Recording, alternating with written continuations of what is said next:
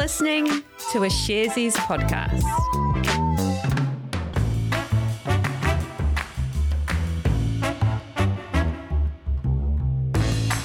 Tēnā tātou katoa. It's Thursday, the 16th of September. You're listening to Recap, made for you by Sharesies. Sharesies is a wealth development platform where our purpose is to create the most financially empowered generation. You are the wind beneath my financial disclaimer. Investing involves risk. You aren't guaranteed to make money and you might lose the money you started with. Any information we provide is general only and current at the time. If you're looking for help with your investment choices, we recommend talking to a licensed financial advice provider. Important stuff to remember there. Uh, and hello to Hardy. Hardy, who's in Wellington. Hello. Hey, Jose, great to be here. I can confirm that a cold southerly wind is blowing down here. As ever it was. Uh, thanks for that update, Hardy. Appreciate it. And thanks for coming on the show, mate. Lovely too. That's oh no, I left. Oh Let's no. I left my I left my my, my Slack open again. That's a dozen. Jeez, turn that off. God, what a great start. Yeah, mate. Great to have you here. Thank you so much for for turning up. Appreciate it. Should we crack on? Let's do it. Okay, so I thought we'd go to Australia first, where uh, the uh, where Australian Pharmaceutical Industries Limited, or API, uh, says it intends to recommend shareholders accept a rejigged takeover bid from Wesfarmers. Okay, okay, back up. Who, who are these two companies? That is a very fair question. So API is a drug wholesaler. It runs a big chain of pharmacies in Australia called Priceline. It also has manufacturing uh, based in New Zealand, making medicines and consumer toiletries. Although they are closing their plant in Auckland and uh, intend to leave the New Zealand market over the next two years. And Wesfarmers? Who the heck are they? A a good question again. So, Wesfarmers is actually the company behind a number of names you might be familiar with. They own uh, Target, Kmart, and Bunnings, and they also own heaps of other companies and everything from fertilizer to chemicals to office supplies, just to name a few. Uh, both API and Wesfarmers are listed on the ASX. Right, I've got you now. So you said before this was a rejigged takeover bid from Wesfarmers. What's the story there? Yeah, so this is the end of a bit of a two month standoff between the two companies.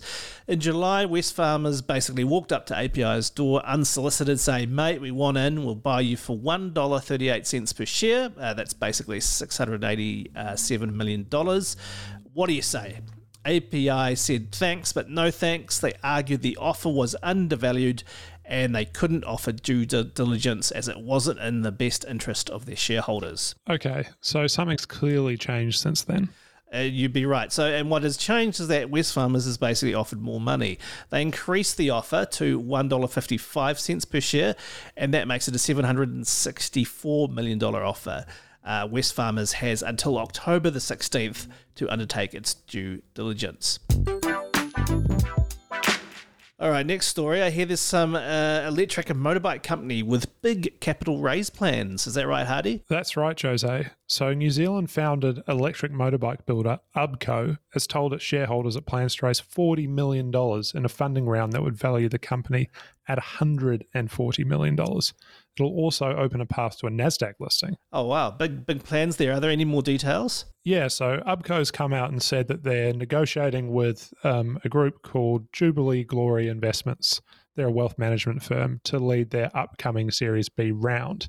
And what they're saying is that this will allow UBCO to pursue a listing on the NASDAQ via a SPAC merger deal. Um, and that's a little bit different to what they've said previously. Uh, they had said that they were looking to list on the ASX and NZX, uh, which is what they previously indicated. And there's kind of a third component here is there's also a share buyback going on. All right. So uh, on, on recap, we've talked about SPACs and we've also talked about share buybacks before, but it's um, you know always a good time to do a bit of a recap. Uh, what exactly are those two things, Hardy? So a SPAC is a special purpose acquisition company, and it's formed to raise money through an IPO or initial public offering to buy another company. So at the time of the IPO, the SPACs have no existing business operations or kind of any targets for what they might um, merge or acquire with. Um, and investors in SPACs can be all kinds of people from private equity funds to the general public. And the whole premise is that the SPAC has two years to complete an acquisition or um, they generally have to return their funds to their investors. Um, that time frame can vary uh, slightly, Right. but basically, it's a quick and easy way to take a company public. Cool. And a buyback? What's that?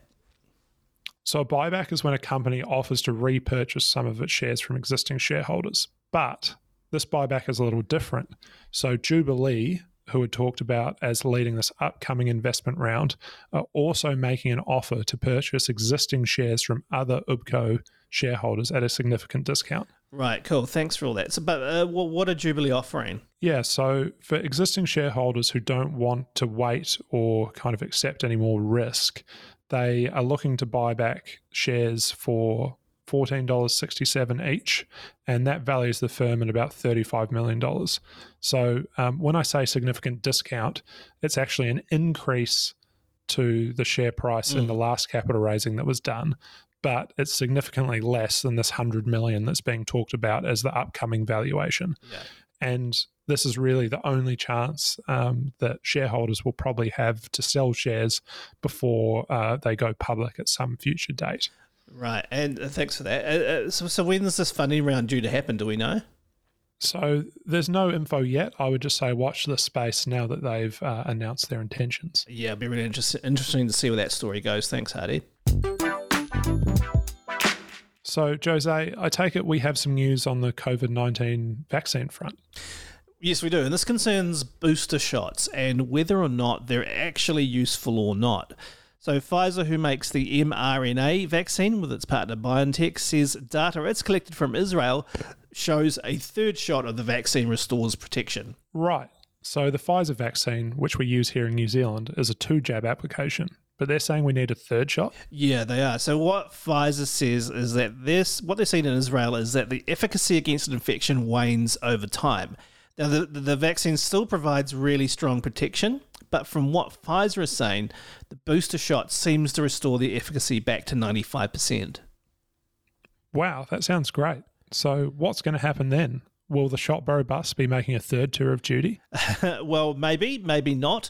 There's a lot of discussion and argument and examination around whether that booster shot is actually worthwhile or not. So, for example, there's been a lot of talk about it in the States, where the Biden administration has been really clear it wants to authorize booster shots as soon as possible. But before that can happen, that third shot needs to be approved by the Food and Drug Administration. Right. So, what's the FDA saying about this? Well, they're not indicating where they're leaning at the moment. They released the data that uh, Pfizer submitted to them. They say they're also looking at other studies around about the uh, the waning immunity issue. They've pointed out that the Israeli data came from an observational study rather than a clinical trial, um, which may not be an issue. But sometimes what you get with observational studies is that there's all these kind of biases that may or may not be present. The FDA also said it wasn't yet clear whether there was an increased increased risk of side effects from the third shot. Right. So, what happens next?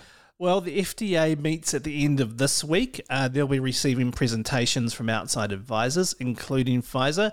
And Pfizer are asking to be allowed to distribute booster shots to people 16 and older across the US.